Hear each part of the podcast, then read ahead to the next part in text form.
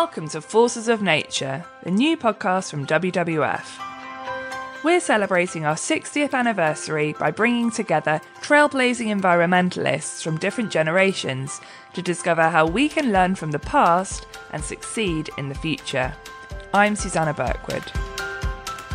This episode, we're bringing together Nkosilathi Nyathi and former Colombian President Juan Manuel Santos. Mr. Santos is a world leader with a self professed passion for the environment. While in office from 2010 to 2018, he increased the size of protected areas in Colombia and championed the United Nations Sustainable Development Goals, all while working to end the country's more than 50 year long civil war, which saw him awarded the Nobel Peace Prize in 2016. Nkosi is from Zimbabwe, and he's been a keen advocate for the environment since he was 10 when he started noticing the impacts of climate change on his home near the Victoria Falls. Now 18, he's addressed world leaders at the 25th UN climate talks in Madrid. He's also helped develop the first biogas plant where he lives, bringing sustainable energy to the community, and he's a youth climate advocate for global children's charity UNICEF. We managed to connect with Nkosi in his principal's office at his school, so please excuse the not quite studio quality of the audio.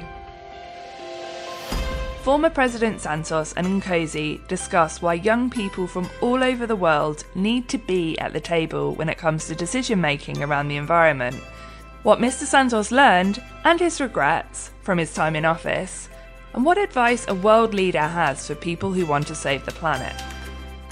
I really hope you enjoy the episode, and I'll see you at the end.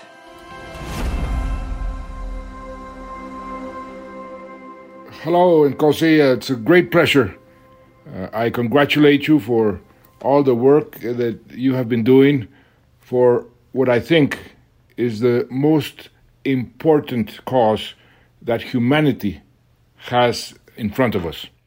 Uh, well, it's a great pleasure to, to meet you, sir. This is one of the days that I'm going to record in my diary. I wanted to start this conversation by asking you, and I have been a journalist uh, some part of my life, so uh, I like to ask a lot of questions. How was it that uh, when you were 10 years old, you suddenly became engaged with the environmental cause? What happened? What triggered uh, your motivation to assume that flag? Well, I started my advocacy at the age of 10. It was the fact that I was feeling heat. There were heat waves in my own environment. When I was going to school, the sun was very hot. When I'm learning, the sun is very hot. How am I supposed to, to learn? How am I supposed to embrace whatever I'm learning? The heat is too much. So those are kind of challenges which I faced in my own environment, and that made me to rise and speak out for the environment, to advocate for change. I was in your country many years ago, back in the 80s. I was in Victoria Falls. It's a beautiful, beautiful country.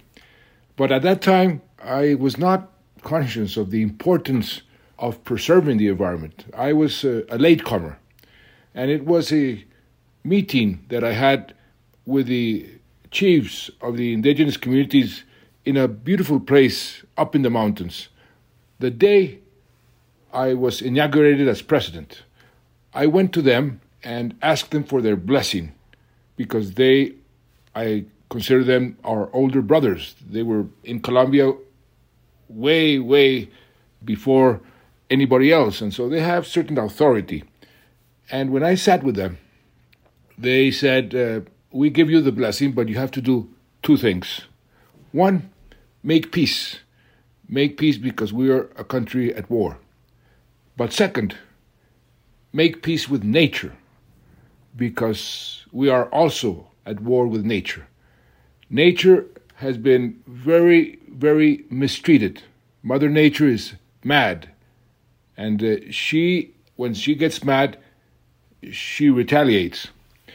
And uh, as you, around 10 years ago, had the worst drought in your country, when I got inaugurated, we had the worst flooding, the Niña phenomenon.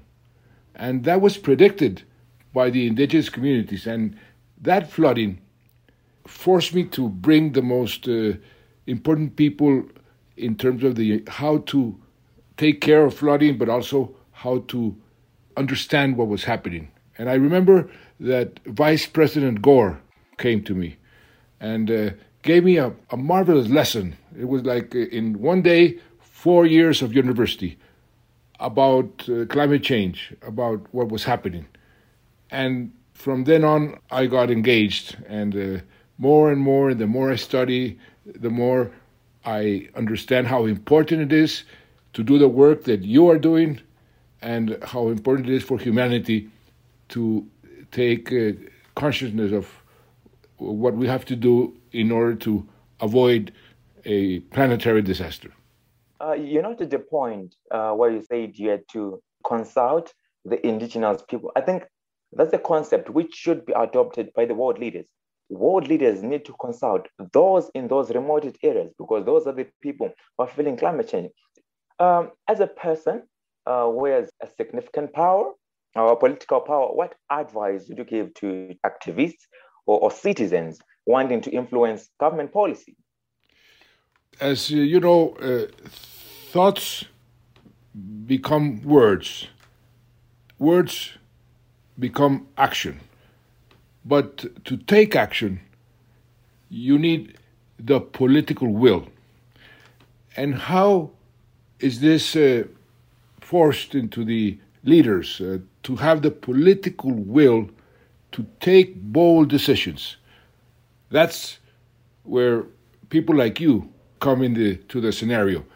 Leaders and politicians and uh, the people who take uh, decisions have to see and have to be pressed by public opinion. You can go against public opinion for a certain amount of time. Many times you have to go against public opinion to do the correct thing.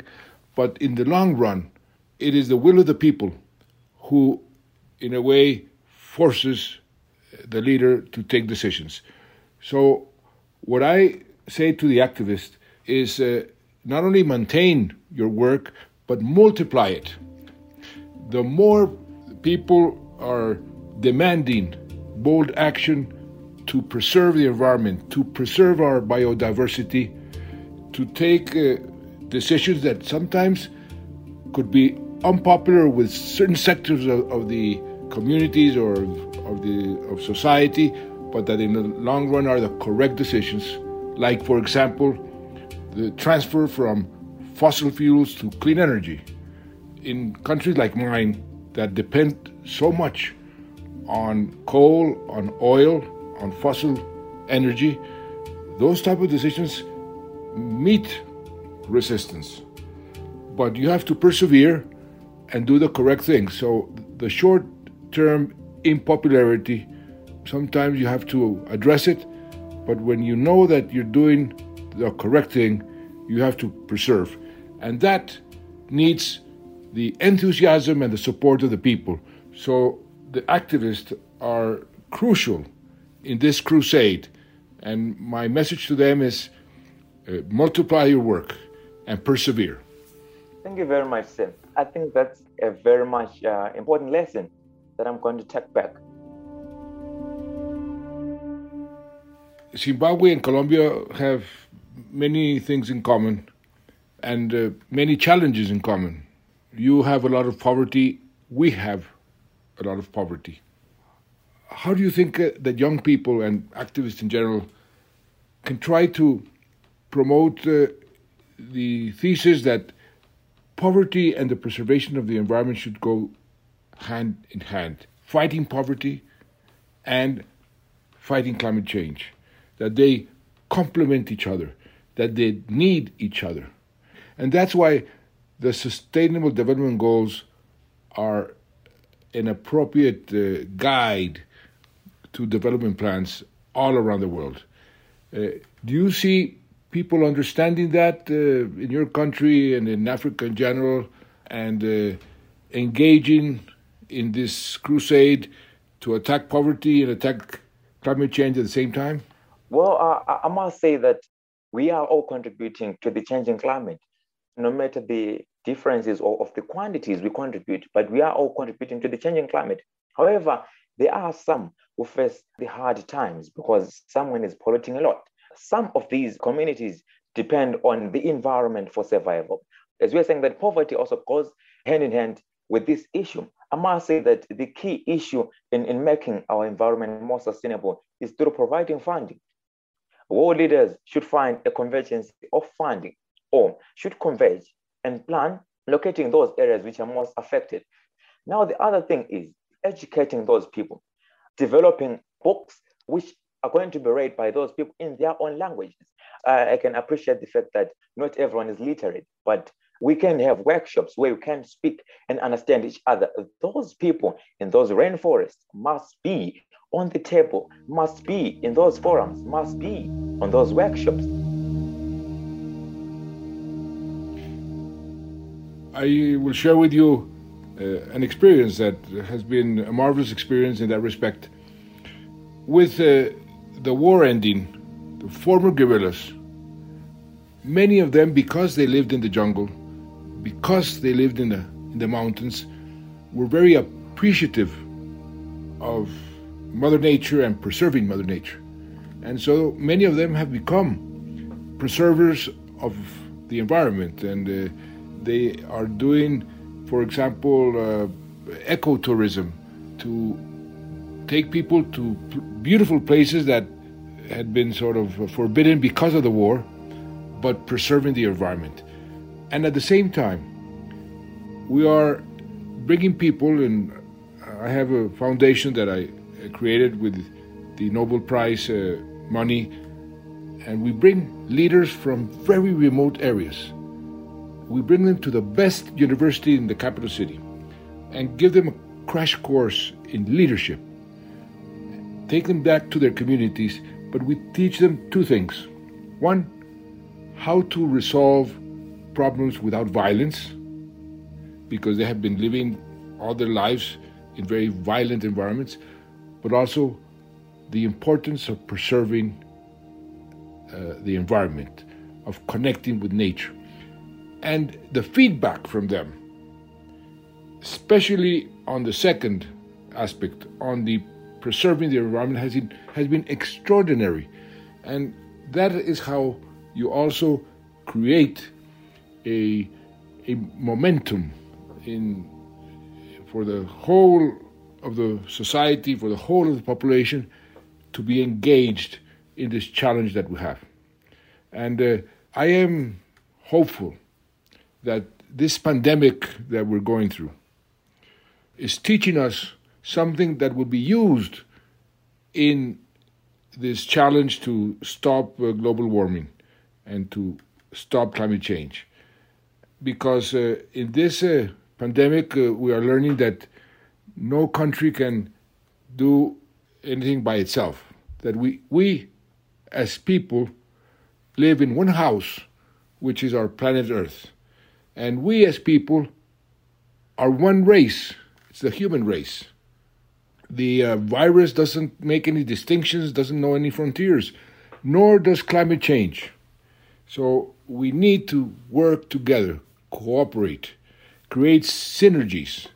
And uh, you in Zimbabwe, me in Colombia, and soldiers of the environment all around the world, we must work together.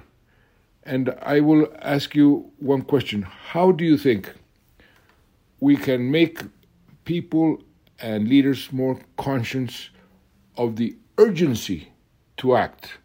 Because many times these type of phenomena, oh no, well, time will take care of it.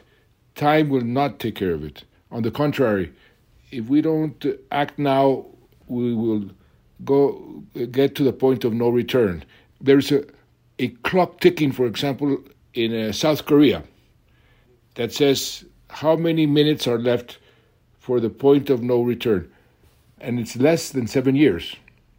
And that's very short how can we teach the people and uh, make them conscious of the urgency of acting? What would be your advice? Well, I must say that as young people, currently considering the fact that we've got thousands of young people on the streets talking about climate change, advocating for climate policies, the only way that we can make our planet a sustainable paradise is by listening to the young people and acting. Because it's not about listening only, but it's about taking action into the ground. I remember addressing some world leaders at the African Regional Forum on Sustainable Development. What I was expecting from the meeting was that soon afterwards, after addressing the world leaders, they were going to be on the doors, trying to go to their offices and trying to change. But now I understand that change is gradual. However, I must, I must, I must advise the fact that listen to those young people. After listening to them, go and implement those actions. The only time we have is now. We must utilize it. If you got another time in office, what would you do different in the environment? Anything you're going to upgrade? Any new innovations that you're going to uh, introduce? If you had another chance in power?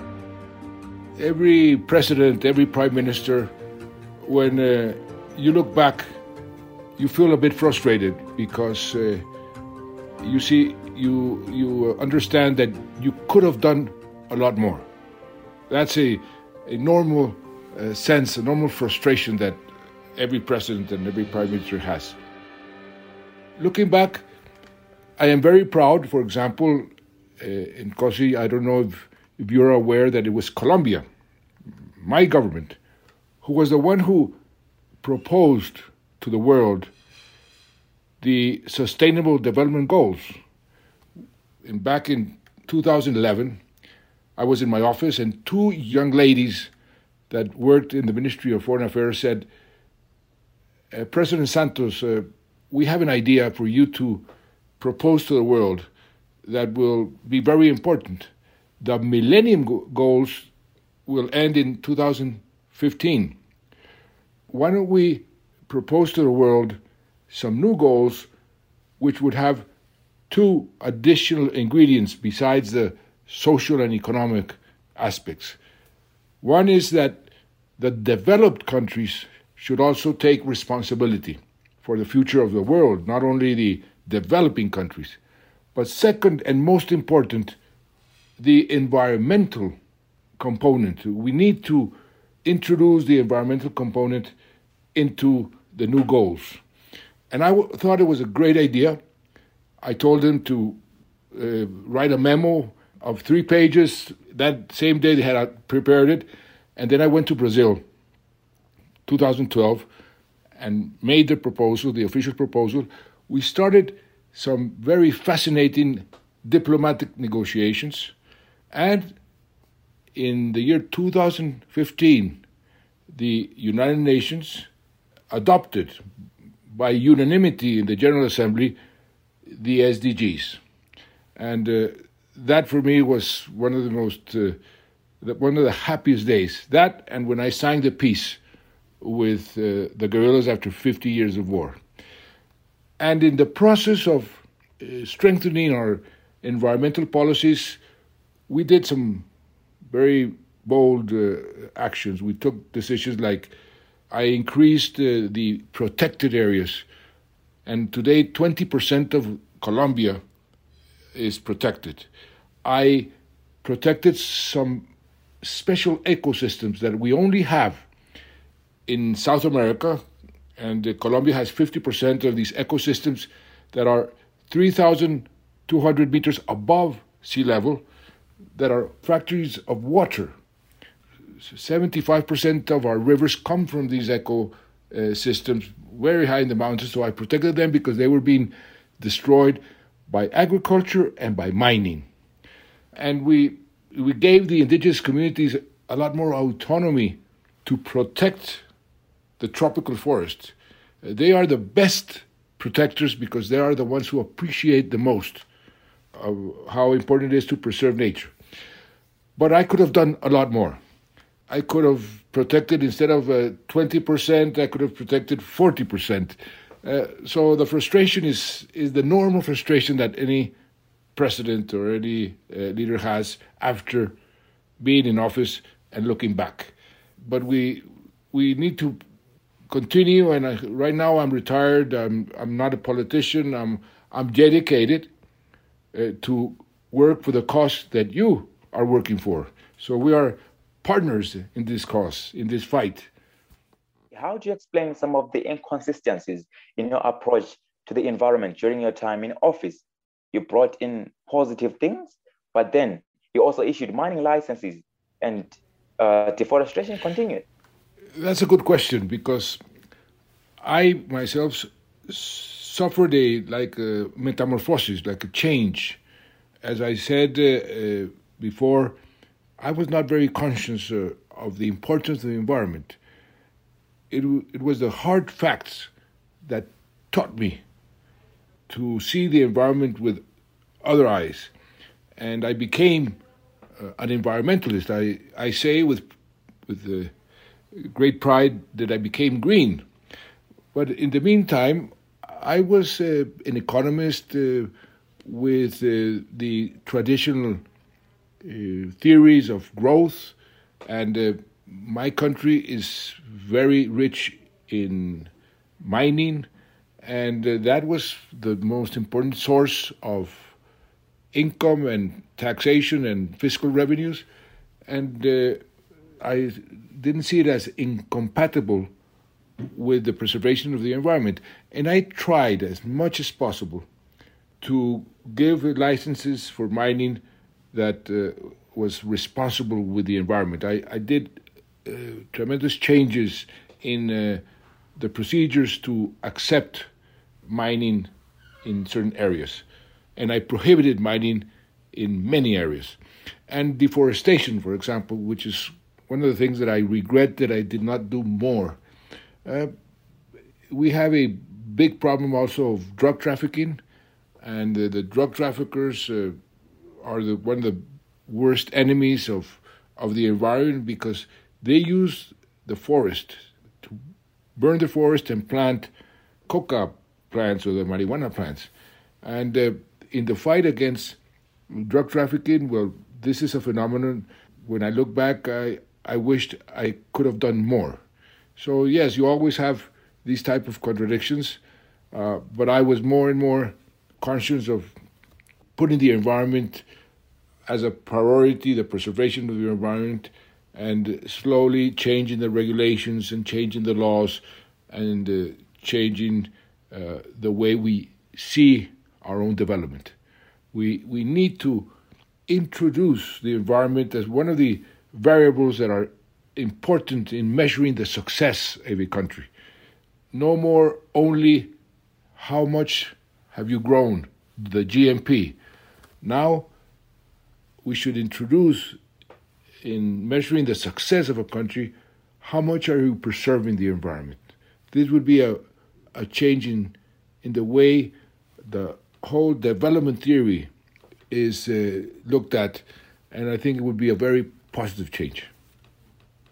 You, you tell me, um, how would you like today's leaders to engage with the young people, to empower the young people in order to work together? Uh, how, what advice would you give the leaders of today in order to be much more uh, proactive and to be much more engaged with uh, the young people in order to be more effective?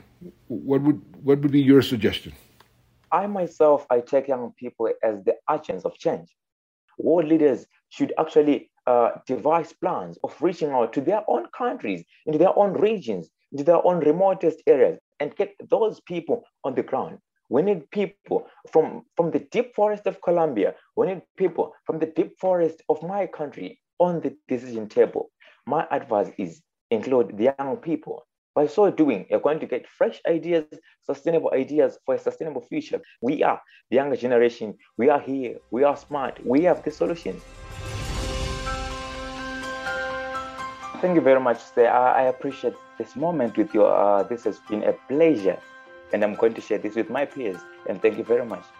And, and again, I finish with what I started. Uh, congratulations, because what you are doing, and I've been following your career, your life, uh, your interventions.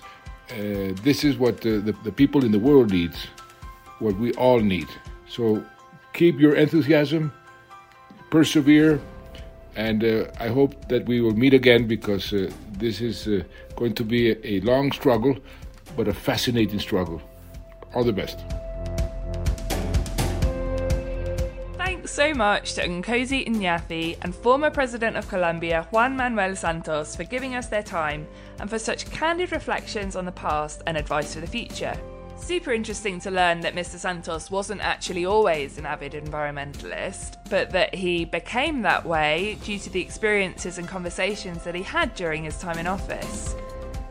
If you enjoyed the episode, make sure you subscribe and don't forget to drop us a review or rating on your podcast app.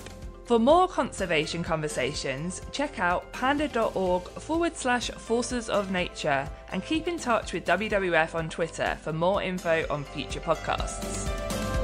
This was a fresh air production for WWF International. Thank you very much for listening and see you next time.